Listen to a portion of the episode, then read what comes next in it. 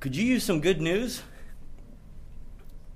You know, we turn on the television, we see what the news is on the nightly broadcast perhaps coming through, and it's not generally all that great most of the time. So I guess the question would be, can I use some good news? Because there is good news out there. I was sitting down last weekend with Mike Imes. We had the schedule laid out, and we were working on it through the next few months, kind of lining out who's going to be speaking, where I'll be. I have an Africa trip planned here at the end of February through about the first half of March. And as I were looking at that schedule, it just struck me, well, the Holy Days, they're barely 8 weeks away. And that is incredibly wonderful news, brethren. We are coming up once again on God's holy days for this year. And what a blessing they are. And because they're not that far off, I think it is a good time for us to start focusing our thoughts and our attention on the really good news that the holy days have to offer. The message that's bound up within those holy days that we rehearse, that we live each and every day. And as we keep that cycle each year, the good news that is expressed, not only in our lives, but if we're open with this, expressed to the world. We've all heard the term gospel, right? I assume we all know what gospel means. Somebody shout it out. What's good news, right? The gospel. The church preaches the gospel, the good news of Jesus Christ and the soon coming kingdom of God.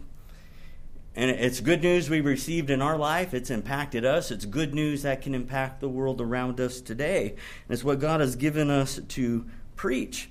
But would it surprise you then to learn that we also live out the gospel message each and every year through the keeping of the holy days? I don't know if we always have thought about it in that way. We say, you know, God's holy days, they reflect his plan of salvation for all of mankind. So we say that in maybe different terminology, but again, the point being, we live out the gospel message each and every year through the keeping of the holy days. We rehearse the good news as we keep those days. Today I want to focus us in primarily on this point, and that is the holy days portray the gospel message in action. The holy days portray the gospel message in action. And we're going to take a look at the holy days in kind of a brief overview as we go through each one of them this year. As we actually observe those assemblies, we'll go in detail. But it's good from time to time to have the big picture, the grand overview of God's holy days and what it is that he is doing, and see how God is declaring the gospel through them and how we're declaring it as well as we keep these days as the Church of God. And so the title is The Good News of the Holy Days. Good News of the Holy Days. Again, we can all use some good news from time to time. And frankly, the whole world around us could use good news. I think that's very safe to say. But the unfortunate thing about what we would call mainstream Christianity today is that they have a completely, I'll say they've missed the boat, let's say that, on the relevance, the significance, the importance of God's holy days.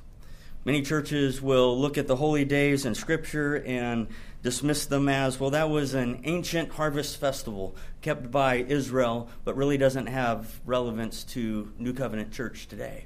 Or they'll say the holy days were something, yes, God commanded, but they were fulfilled in Jesus Christ, done away, no longer to be kept by the New Covenant Church. And while the holy days were harvest festivals of ancient Israel, it's important to understand that they were also commanded by God as an element of worship. He says, I'm your God, and I'm giving you these days. And the days weren't just a focus on great and wonderful crop. The focus was on God as their God, the one who provided for them, the one who directed their lives. It was a form of worship to keep those days. And they served as a type as well. You have type and you have fulfillment of something greater that the type points to. The holy days, as you would look at them in the Old Testament and how they were observed as harvest festivals, were a type of the harvest of mankind that God is fulfilling ultimately through the sacrifice of Jesus Christ and his plan of salvation. So they're important, and they're still definitely relevant for us today as God's people. It's not my point to walk through scriptures necessarily that prove the holy days ought to be kept today. I did that about 2 years ago extensively in a sermon. It's there in the archives. But we will see a few of those as we go through the message today. But let's just understand these are relevant to us as God's people. And we need to understand that what God is bringing to pass in our lives today through the holy days and the fulfillment in our lives indeed is good news. Not just for us, not for our salvation only, but good news for all of mankind as this plan unfolds and indeed is fulfilled in its ultimate entirety. In fact, salvation is the greatest news of all. You were once lost, right? Now you're found by God, called by God, saved through the sacrifice of his Son as you would respond to that salvation, the greatest news of all. Let's begin today in Leviticus chapter 23. I do at least want to set the stage of understanding whose holy days these are, because if we're going to acknowledge the significance of the good news and the lasting benefit of it, we need to know who gave us these days to begin with.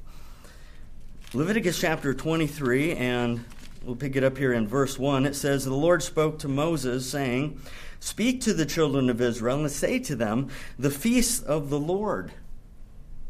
Not the feast of Israel, not the feast of the Jews, the feast of the Lord, which you shall proclaim to be holy convocations. These are my feasts. So right off the bat, we see whose holy days these are, by design, by application. The plan behind them, the good news behind them, who brought these things to be, it is God, and these are his days. As Leviticus chapter 23 moves forward, we won't go any farther. I invite you to read through it before the holy days, but it outlines each of God's holy days that we keep as the people of God today. If you jump forward to the New Testament, to Colossians chapter 2, verse 16 and 18, what you're going to find there is that the Apostle Paul describes the holy days as a shadow of things to come. It's like something is still yet ahead of you, it's moving towards you, and it's casting a shadow. Okay, so rather than the holy days being past and done away and not relevant today, they are forward-looking. God is fulfilling them in our lives today, but they will be fulfilled by his purpose in the life of all mankind, and they are a shadow of things to come, not a memorial of the things which have passed away. And that's a blessing for us. They assure us that what it is we do year after year is what God has designed for us, what he desires us to live as his people. So let's take some time today. Let's look at the good news that's revealed within the holy days of God. We're going to, I say, kind of like a rock skipping across the pond, and you kind of, you have a point of contact, and then you move on. We're going to move through the holy days as kind of a broad overview today, and I want to draw out to our attention the gospel, the good news, the message we share and live as the Church of God. We're going to start with the Passover. Passover, because that's God's starting place as well. And so you start with the Passover, and starting there reveals that there is a plan of salvation whereby all can become the literal children of God. And that's an incredible concept, brethren. I don't know if we fully, I would say we grasp it. We know this, right? We've said this for years, but have we heard it so often that the significance of that maybe just bounces off us? Oh, yes, we know. That is incredible. It's incredible understanding the purpose for our existence, to be literal children of God, that the Creator God of the universe wants to make you his son or his daughter in his likeness. And the Passover is the starting point for that spiritual process. Okay, it springs forth from there. Without the Passover, all the other holy days are meaningless. That's a big point, too. Without the Passover, all the other holy days are meaningless. Without the Passover, everything we aspire to accomplish in this life and hold up with meaning actually is meaningless. Why? Because we're still in our sins. Because there's no redemption. You're still under the death penalty, and you are still at odds with God. Apart from what he has fulfilled through the sacrifice of his son and the Passover. So this begins here. Historically, the Passover commemorated Israel's redemption from Egypt.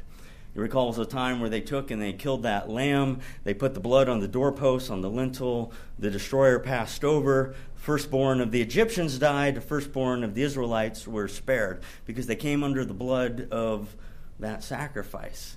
And ultimately, then God's deliverance was applied to them. When John the Baptist saw Jesus Christ coming to the Jordan River to be baptized of him, John exclaimed, "Behold, the Lamb of God, the Lamb of God, who takes away the sins of the world."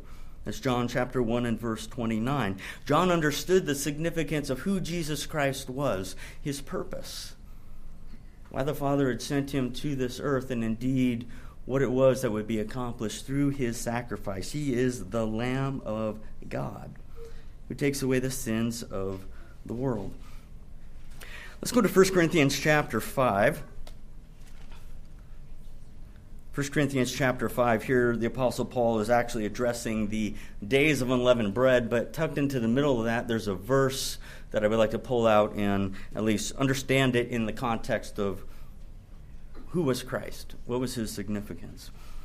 1 Corinthians chapter 5 and verse 7, Paul says, "Therefore, purge out the old leaven that you may be a new lump, since you truly are unleavened, for indeed Christ, our Passover, was sacrificed for us."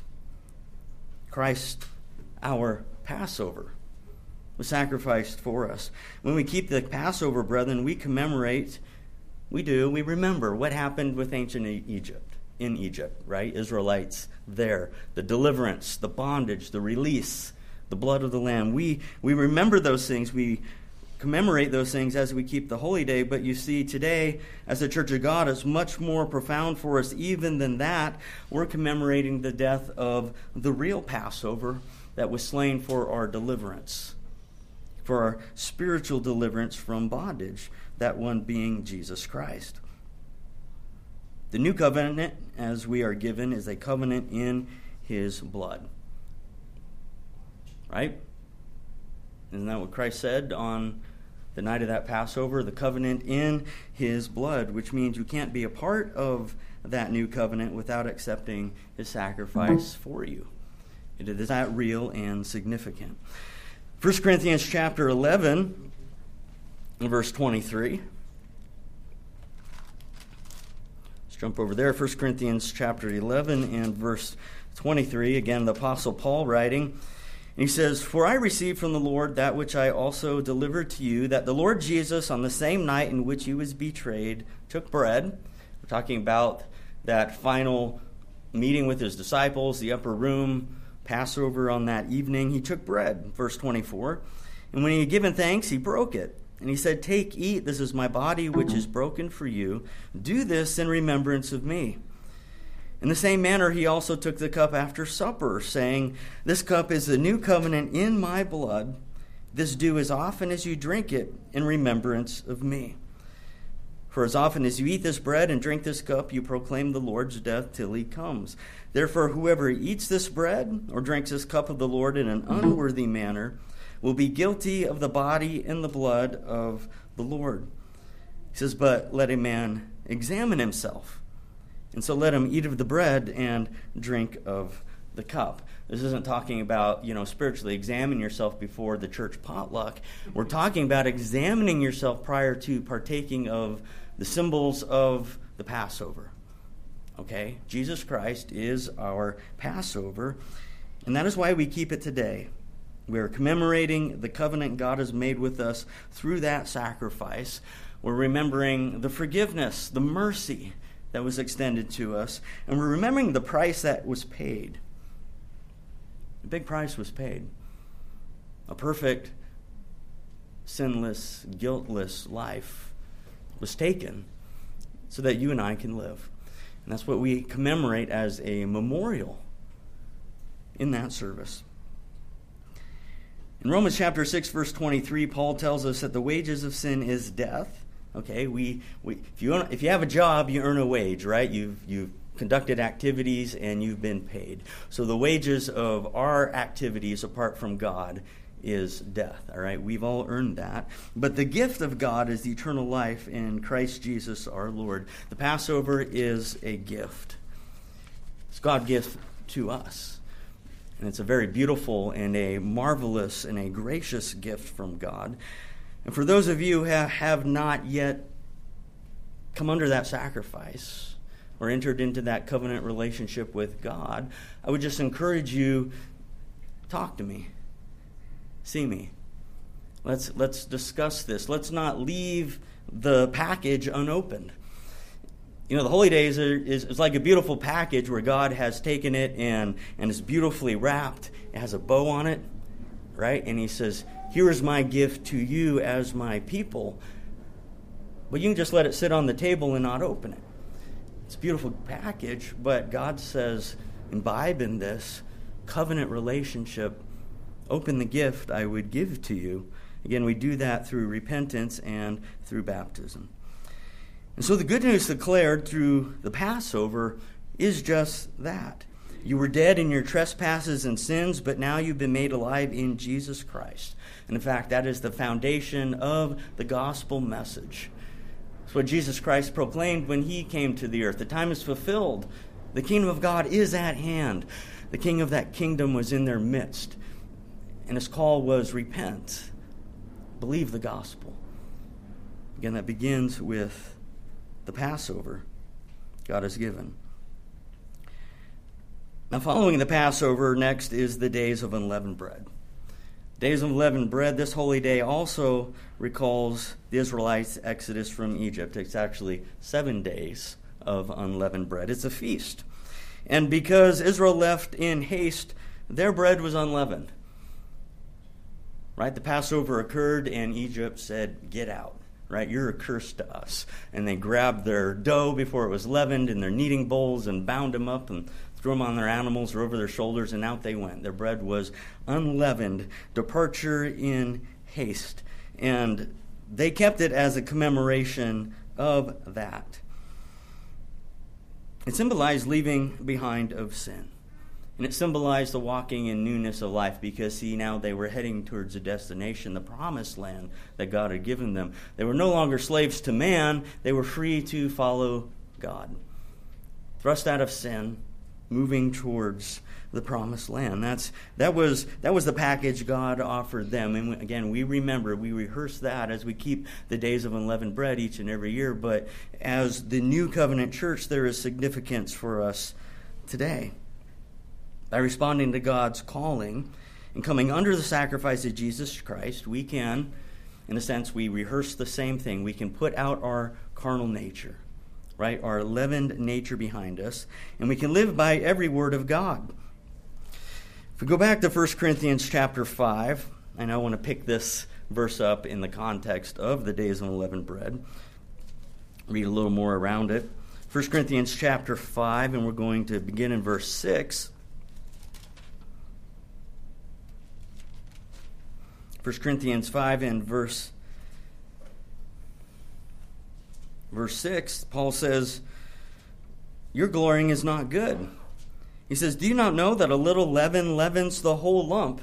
It's like if you've ever made dough for cookies or for bread and you put a little leavening in there, you know that action, right? It multiplies, then it expands. And the Bible actually uses the concept of being puffed up in terms of pride, equated to leavening.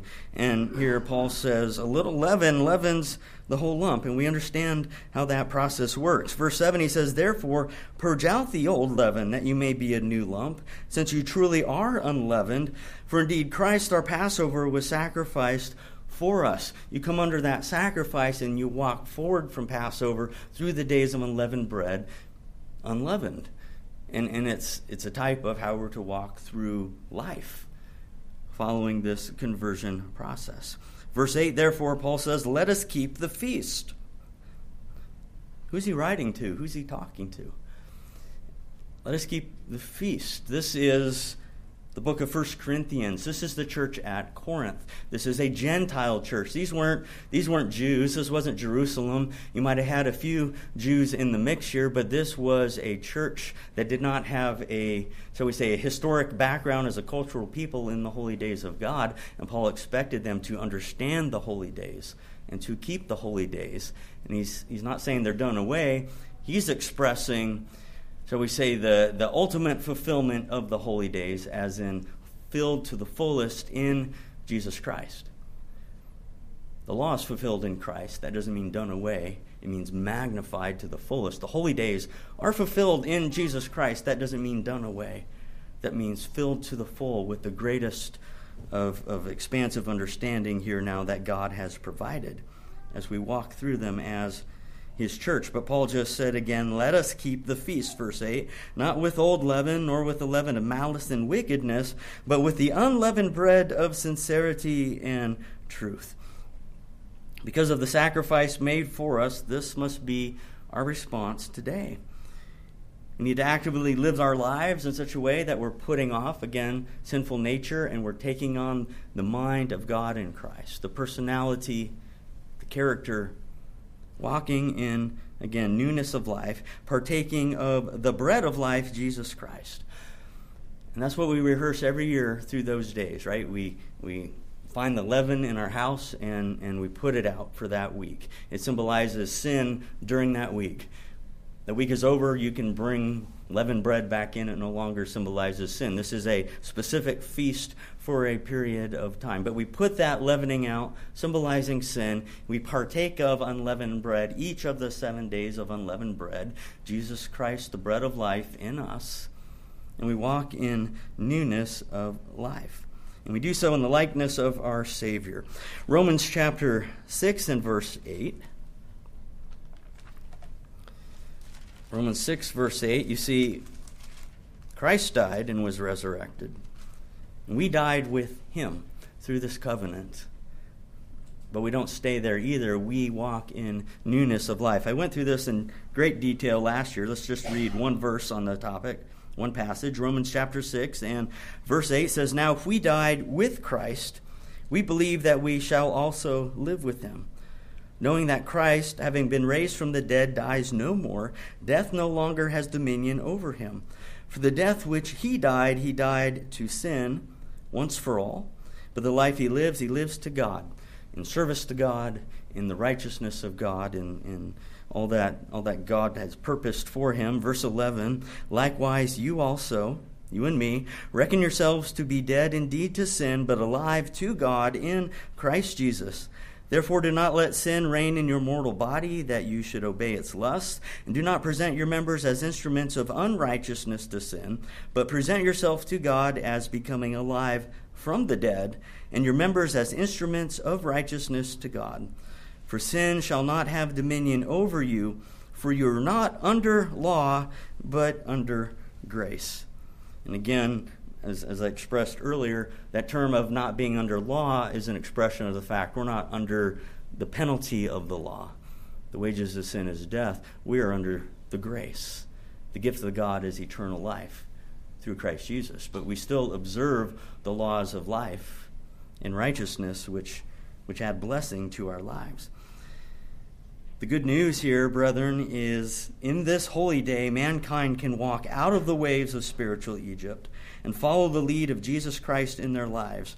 They don't have to remain in bondage any longer, captive any longer, living under the effect and the penalty of sin any longer. They can walk in a freedom and newness of life.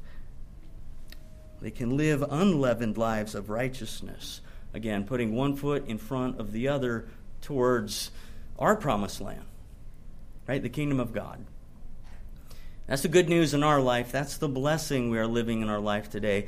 And that is the good news that we proclaim as the Church of God to the rest of the world. You can have a part to play in this as well. The kingdom of God is at hand. Repent and believe in the gospel. Now this leads us then to the next holy day, that of Pentecost, because we can't do this under our own power, right? We can't walk out of Egypt. We can't live unleavened lives truly by our own carnal nature. You know, you may put the old man underwater, a baptism, and you come back up, but what truly changes about our ability to keep these things? Well, it is the blessing that God gives us as portrayed through the Feast of Pentecost. We can't sustain unleavened living apart from Him. It's God who transforms our lives, and it is God who fashions us after His likeness. The Feast of Pentecost pictures our taking of the divine nature of God by receiving His Holy Spirit. It's God's Spirit in us that then seals us as the children of God, and we become first fruits, spiritual first fruits harvested out of Satan's world. This is the process of Pentecost. Okay, I want to repeat that. By receiving God's Holy Spirit, that seals us as the children of God. And as such, we become the spiritual first fruits harvested out of Satan's world. Remember, this is a harvest. It is a first fruit harvest. And God is calling out a people and saying, you are my own. I've given you my Spirit. You are my child. You are not of this world. You are of my kingdom. Brethren, you and I live in the reality of God's first spiritual harvest today. We are first fruits of His creatures, which James 1 verse 18 tells us. God is gathering His first fruits out of the world, and this is a spiritual harvest that is taking place in our midst right now. Again, the first spiritual harvest in this day. Jesus Christ founded the New Testament church on the day of Pentecost, and He gave them God's Holy Spirit for a very important purpose. Let's go to Acts chapter 2. Acts chapter 2 and verse 1, right? This is a harvest festival, a first fruit harvest festival. Acts chapter 2 and verse 1. It says, when the day of Pentecost had fully come, right? You're anticipating it, you're counting towards it. 7 Sabbaths from the morrow after the Sabbath during the days of unleavened bread plus 1 day, 50 days, right? Brings you to Pentecost. And Pentecost had fully come. They were all with one accord in one place. And suddenly there came a sound from heaven as of a rushing mighty wind, and it filled the whole house where they were sitting. Then there appeared to them divided tongues as of fire, and one sat upon each of them. And they were all filled with the Holy Spirit, and they began to speak with other tongues as the Spirit gave them utterance. This is the day of Pentecost. And you'll notice that the disciples of Jesus Christ were gathered together on that holy day. There was an expectation of this holy day, not an expectation that it was, done away now, right? But that this was a continuance of the plan and purpose of God. And Christ had said, tarry in Jerusalem till you're imbued with power from on high. And this is the fulfillment of that which He had declared to His people.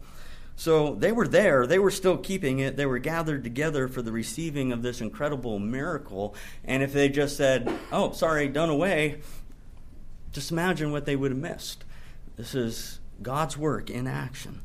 Verse 32, Acts chapter 2 and verse 32, we're going to now jump into the middle of Peter's sermon on that day. He said, you killed the Christ.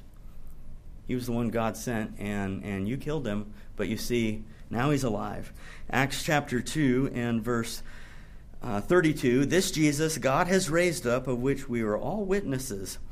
Therefore, being exalted to the right hand of God, and having received from the Father the promise of the Holy Spirit, He, Jesus Christ, poured out this which you now see and hear. Holy Spirit comes of God through Jesus Christ, such as it was on this day. Verse 34, for David did not ascend into the heavens, but says himself, the Lord said to my Lord, sit at my right hand, till I make your enemies your footstool. Prophecy from Psalm chapter 110. David is not in heaven. Only Jesus Christ has ascended, even up to this point today. Verse 36, therefore, let all the house of Israel know assuredly that God has made this Jesus whom you crucified both Lord and Christ. Now when they heard this, they were cut to the heart and said to Peter and the rest of the apostles, men and brethren, what shall we do? There's a plea of, How are we going to reconcile this? Because they're convicted of heart now of what indeed they've done. And honestly, we all come to this point in our life, don't we, when we evaluate sin, evaluate our nature. What have we done? And what can we do? Well, the blessing is that it's lined out right here for us. Verse 38, Peter said to them, repent. Let every one of you be baptized in the name of Jesus Christ for the remission of sins, and you shall receive the gift of the Holy Spirit. For the promise is to you and to your children and to all who are far off, as many as the Lord our God will call. And with many other words he testified and exhorted them, saying, be saved, be called out of, be removed, be harvested, we could say, from this perverse generation. As the people of God called out of the world today, given God's Holy Spirit today, we live in the church age of God's plan of salvation. And what an incredible blessing that is. This is the church age. Church means assembly, right? Church means called out ones. These are called out of the world, given God's Spirit, called into assembly together. And there's a spiritual harvest that is continuing to take place today, as God calls people out of this world and puts his Spirit into them, again, making them his children. For those who receive the Spirit of God, these are the sons of God, as Romans tells us. And that indeed is part of the gospel message too.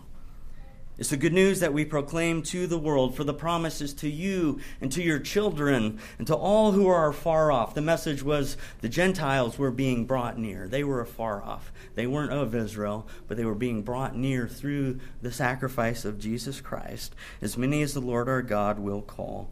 And today the spiritual harvest includes a small percentage of mankind, okay, as it's played out today. Old Testament, an ingathering, a harvest festival, here in more expansive spiritual fulfillment, the harvest of mankind, but still a very small harvest. But we understand that following the return of Jesus Christ, there will be a great harvest as the calling goes out, as those who would respond to that call then become a part of the family of God. Now, some look at the harvest festival of Pentecost and insist then that the resurrection of the saints is portrayed as having taken place on this day. Because, again, it represents a harvest, right? The first fruit harvest. And the teaching would be that the resurrection takes place on this day because a harvest festival is equated to resurrection. And that the resurrection is the actual harvest. Okay, so some do teach that.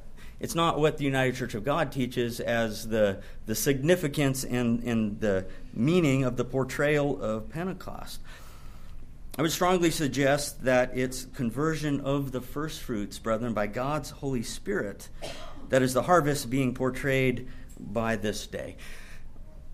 Let's notice Jesus' words in Matthew chapter 9. We're talking about a harvest, okay? And Jesus Christ talks about harvest as well. Matthew chapter 9 and verse 35. This is a harvest of people, harvest of a spiritual sort, of the first fruits, as it would be. Matthew chapter 9 and verse 35 says, then Jesus went all about the cities and the villages, teaching in their synagogues, preaching the gospel of the kingdom, healing every sickness and every disease among the people. But when he saw the multitudes, he was moved with compassion for them, because they were weary and scattered like sheep having no shepherd. Sheep need a shepherd. It is what God has put in place by his design. Verse 37, then he said to his disciples, the harvest is truly plentiful, but the laborers are few. If you look through the other parallel gospels, in one of them he says, lift up your eyes, the fields are white for harvest. Okay, so the harvest is ready in terms of there's a harvest that needs to take place out of humanity, okay? Harvest is truly plentiful, but the laborers are few. Therefore, pray the Lord of the harvest to send out laborers into his harvest. What's the harvest that Jesus Christ is talking about here? Is it a grain harvest? Well, no, it's not a grain harvest. It's not It's not a barley harvest. It's not a wheat harvest. Okay, it's not a grain harvest in that way. Is it the resurrection he's talking about in this case of the harvest? Well, no. Because, you see, the point is, Jesus Christ, why does God need help in the first resurrection? Why pray the Lord of the harvest to send out laborers into the harvest? Jesus Christ is still addressing a harvest, and it's a harvest that his called out ones have a part to play in. Pray the Lord of the harvest to send out laborers into his harvest. And those are you and I. Okay, we are to go out into the fields that are made white for harvest and work in the harvest today. What's being portrayed here is laboring in the fields of those God is calling to salvation. And it's working in order to bring them to repentance, to baptism, and ultimately conversion by God's Spirit, which he pours out. We labor in that harvest as the Church of God. That's what Pentecost is showing. There is a harvest taking place out of humanity by the sealing of God's Spirit, by which he makes them his children. And we labor in that harvest as the Church of God. It's the commission that Christ left with his disciples when he said to preach the gospel, make disciples of all nations, baptize them, okay, teach them to observe all things that I have commanded you. When God gives you his Holy Spirit, it does not mean that you will one day be first fruits for his harvest. It means that you are now first fruits, harvested out of the world, sealed by his Spirit, children of God. And the day of our resurrection will come. But again, it comes at the last trumpet. The Feast of Trumpets portrays everything that is contained within the blowing of the trumpets. And at the last trumpet, the dead in Christ will rise. But you see, the harvest by God's Spirit and the sealing of those as his children by that Spirit, calling them out of the world into the church, is the harvest that's taking place today. And it's the first fruit harvest he's given us opportunity to participate in as well. And so this is the good news. This is the message. This is what we declared. God's Son has died. He has been resurrected. God has poured out his Spirit. Your nature can be like God's. You can be his children. You can be formed now and his likeness, prepared for his kingdom, because that kingdom is coming. Repent. Believe in the gospel. Now this does take us next to the Feast of Trumpets. And on the Feast of Trumpets, under... we'll say in the Old Testament, under the Old Covenant, Israel reflected upon God's judgment and mercy on the Feast of Trumpets. It was a day of a memorial blowing of trumpets. The trumpets were brought out. The trumpets were blown. It was a feast day. It was a holy convocation, and they reflected on God's judgment and his mercy. Because you go through the Old Testament and you look at everything that is portrayed by the sounding of the trumpet, the alarm in war. God says, you blow the trumpet, and I'll remember you, my people, and I will confound your enemies, and I will save you out of the distress. So God's judgment and mercy very much was reflected upon on the Day of Trumpets, but the ultimate fulfillment is yet future. Let's go to Revelation chapter 11, verse 15. Again, this is a very exciting plan and purpose of God, by which he says, I'll fulfill in you your purpose, and I'll save you and, frankly, the rest of humanity from your own devices, because I've created you for righteousness. And as a righteous God, you will be my children. And the blessing will be awesome. Revelation chapter 11, verse 15, again, talking about the Feast of Trumpets. It says, and the seventh angel sounded. So you have the blowing of trumpets. This is number 7. You've had 1, 2, 3, 4, 5, 6. They're blown all through the day of the Lord, which appears to be the final year of the 3.5 years of the Great Tribulation. Okay, trumpets blown on the day of the Lord. The seventh angel sounded, and there were loud voices in heaven saying, the kingdoms of this world have become the kingdoms of our Lord and of his Christ, and he shall reign forever and ever. Feast of Trumpets portrays the day of the Lord, portrays God's judgment upon the nations and the time when God intervenes in human history in a direct and dramatic fashion. God has always worked throughout human history to accomplish his purpose, but he gives man some leash. And there comes a point then where God intervenes. As Christ says, if those days were not cut short, no flesh would be saved, but for the elect's sake, they will be cut short. And God intervenes then to bring judgment upon the nations. So it is the day of the Lord. It also portrays the return of Jesus Christ to establish the kingdom of God. And it portrays the resurrection of the saints at the last trumpet. So there's a lot of exciting things that are happening on the Feast of Trumpets. 1 Corinthians chapter 15 and verse 50. Again, the portrayal is the blowing of trumpets and the events surrounding the sounding. 1 Corinthians chapter 15 and verse 50, these are very encouraging scriptures. Now this I say, brethren, that flesh and blood cannot inherit the kingdom of God, nor does corruption inherit incorruption. Paul says, behold, I tell you a mystery. We shall not all sleep, but we shall all be changed. In the moment, in the twinkling of an eye, at the last trumpet. Okay, so that alarm will sound, and the dead will wake up. The twinkling of an eye at the last trumpet, for the trumpet will sound and the dead will be raised incorruptible, and we shall be changed. This holy day was a memorial blowing of trumpets. What's a memorial? It's a remembrance. God says that trumpet will be blown, and I will remember you, my people. And you will be called out of the graves, and indeed you will live. Verse 53, for this corruptible must put on incorruption. This mortal must put on immortality.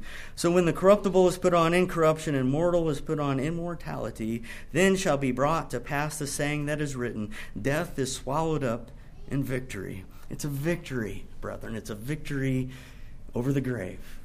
It's a victory over sin.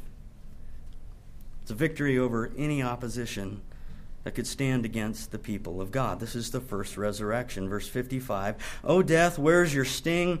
O Hades, or grave, where is your victory? The grave will not contain the people of God. Verse 56, the sting of death is sin, the strength of sin is the law. But thanks be to God who gives us the victory through our Lord Jesus Christ. Therefore, my beloved brethren, be steadfast, immovable, always abounding in the work of the Lord, knowing that your labor is not in vain in the Lord. It is all worth it, is what Paul's saying. The stress, the trauma, the trial, the opposition, the struggle of living God's way in this world, in this life, it is not in vain, because the victory at the return of Jesus Christ will be yours. The Feast of Trumpets portrays some incredibly difficult things, but it also portrays some incredibly wonderful things as well. And when we keep it today, we reflect upon the various elements of God's judgment and God's mercy. Just as ancient Israel did, we do so today. God's judgment and God's mercy are tied up in this feast, knowing that in the end, righteousness will prevail. That's the greatest news of all. That's the most incredible message we can teach as the Church of God. Righteousness will prevail. This world will go its way. There will be things that, frankly, would seem overwhelming, and mankind will have its time. But again, righteousness at the end will prevail. God will intervene, set things straight, and his Son will rule for him, his righteous right hand. And justice and truth will be brought to bear. Day of Atonement. Day of Atonement is the next holy day we come up to then. The Day of Atonement points to reconciliation. Reconciliation. Recall that under the terms of the Old Covenant, the high priest entered into the Holy of Holies once a year, not without blood, which he offered for the sins of himself, as well as the sins of the people. And if God accepted that offering, then their sins were covered. Okay, atonement was applied. And in that sense, they would be reconciled, at least ceremonially, to him. Hebrews chapter 9, let's consider or New Covenant perspective of this. Hebrews chapter 9, because you see, presently the Day of Atonement has meaning for the Church of God today as well. It is Jesus Christ who is our high priest. Jesus Christ went into the Holy of Holies, but not with the blood of an animal. He went in and approached with his own blood because he was perfect and he was sinless. And he offered it on our behalf so that we can be accepted by God. Hebrews chapter 9 and verse 6 says, "Now then, when these things have been thus prepared, the priest always went into the first part of the tabernacle performing the service, but into the second part the high priest went alone once a year, not without blood, which he offered for himself and for the people's sins committed in ignorance. The Holy Spirit indicating this, that the way into the holiest of all was not yet made manifest while the first tabernacle was still standing." It was symbolic. Okay, it was symbolic. "For the present time, in which both gifts and sacrifices are offered, which cannot make him who performed the service perfect in regard to the conscience." Again, it was symbolic. The play, if we can use that term, the play that the high priest rehearsed under the old covenant of the slaughter of the animal and the blood taken in, going through the veil into the Holy of Holies, sprinkling it on the mercy seat for the sin of the people. It was a type pointing to a greater future fulfillment that's happening right now. As in, Jesus Christ is our high priest. And he's passed through the Holy of Holies and into God's presence on our behalf. Verse 10, "Concerning only with foods and drinks and various washings, fleshly ordinances imposed until the time of Reformation. But Christ came as high priest of the good things to come." Again, this isn't just backward-looking. This is forward-looking, the good things to come. Okay, they're taking place in our life today, and they will continue to take place for as long as God's plan of salvation for mankind is in process. He came as the high priest of good things to come, with the greater and more perfect tabernacle, not made with hands, that is, not of this creation, not with the blood of goats and calves, but with his own blood. He entered the most holy place once for all, having obtained eternal redemption. Once again, Jesus Christ is the high priest of what it is that is happening in our life today. And as such, we're able then to go boldly where? Into God's presence, before the throne of grace, knowing that we have a high priest, Jesus Christ, seated at the right hand of God, who is our high priest, who is our intercessor, who is the mediator of our covenant with God. And that's why we're told we can come boldly into God's presence. When the high priest went behind the veil, what if he didn't come out?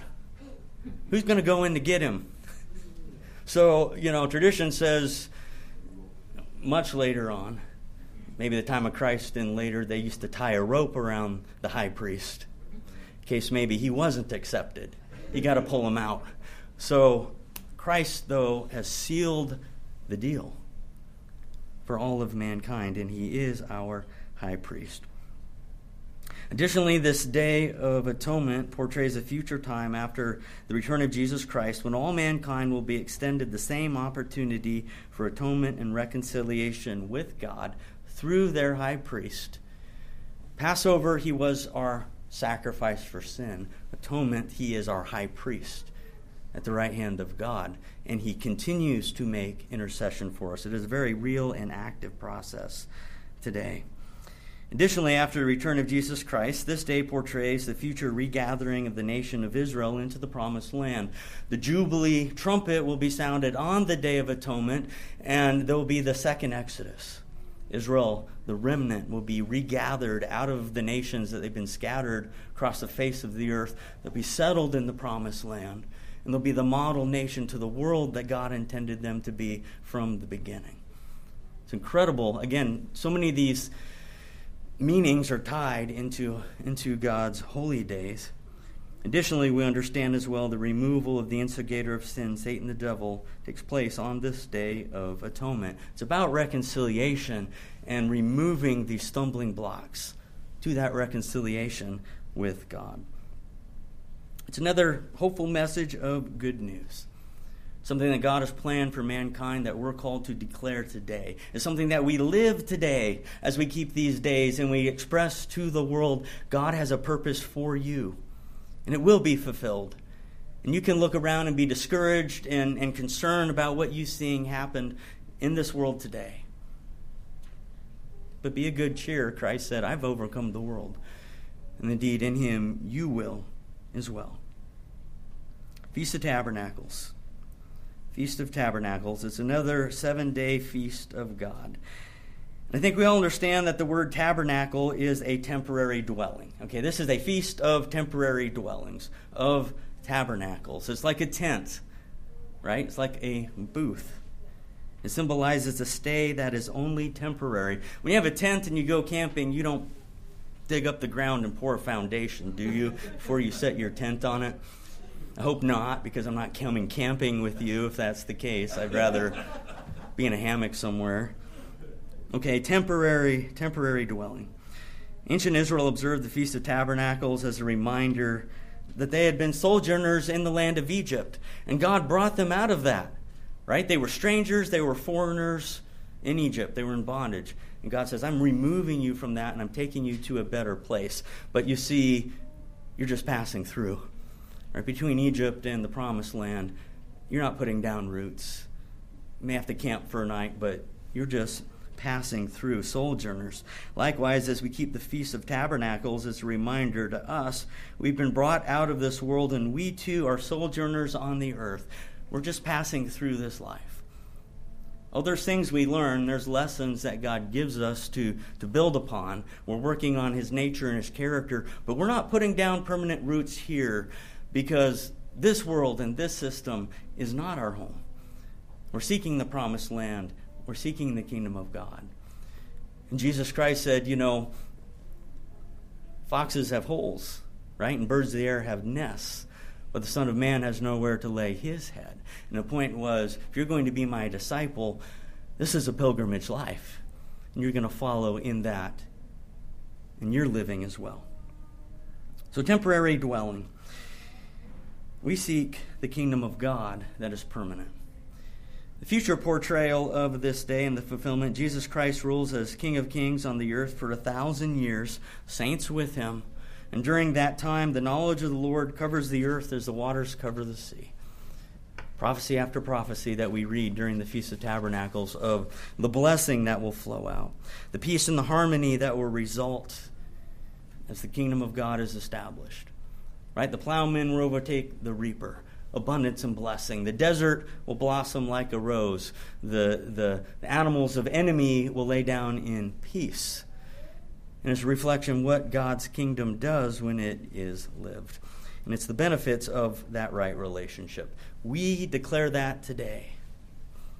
A better age is coming. The solution is coming. The kingdom is coming. And like Mike Imes gave in a sermon at the Feast in Bend a number of years ago, just take the yellow pages and rip out most of the pages and throw them away. You won't need the divorce attorney in the kingdom of God, I pray. You won't need, pick your category, because it's the blessing of God's way of life, living the law that Dale was talking about, with results of mercy and peace. Finally, that leads us to the last great day, or the eighth day. Last Great Day, or the eighth day, as it would be termed. It is portraying a time following the 1,000-year millennial reign of Jesus Christ and the saints on the earth, and it pictures God's ultimate judgment of all humanity. Ancient Israel observed this day as part of the fall harvest season, and you know, you and I observe it today, right? It's we finish the 7-day Feast of Tabernacles, and right after that last holy day of the feast, there is one more day, the eighth day, this Feast of the Lord.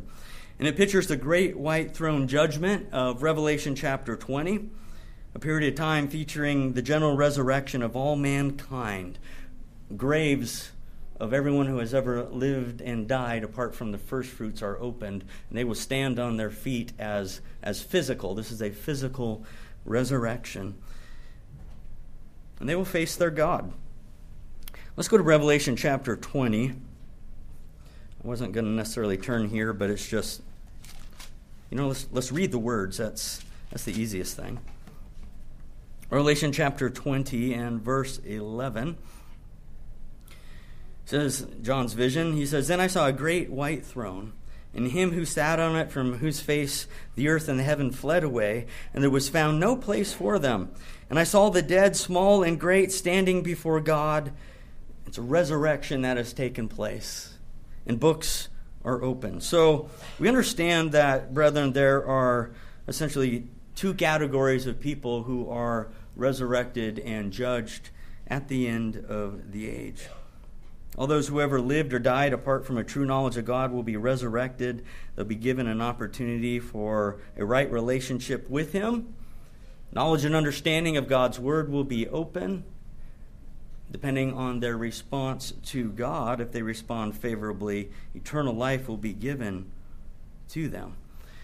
We see on the flip side, those who reject God with understanding, and those who have either past, present, or future will enter into a judgment as well.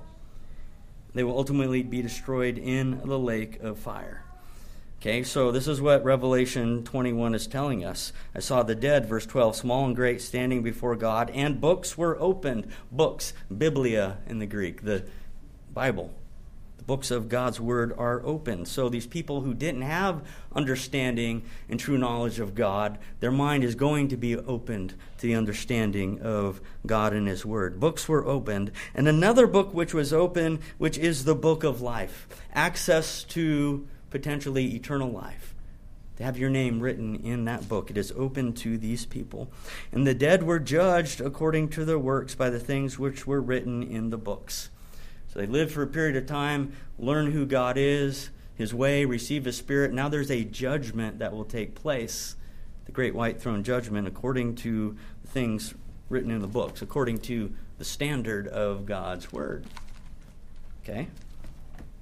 And carrying on, verse 13, the sea gave up the dead who were in it, and death and Hades delivered up the dead who were in them. Now we have another group of people, and they were judged, each one according to his works. If you had understanding of the truth of God, the books had already been opened to you. If you had God's Spirit, the book of life had already been opened to you. But if you turned your back on that, there will be a day of resurrection and judgment.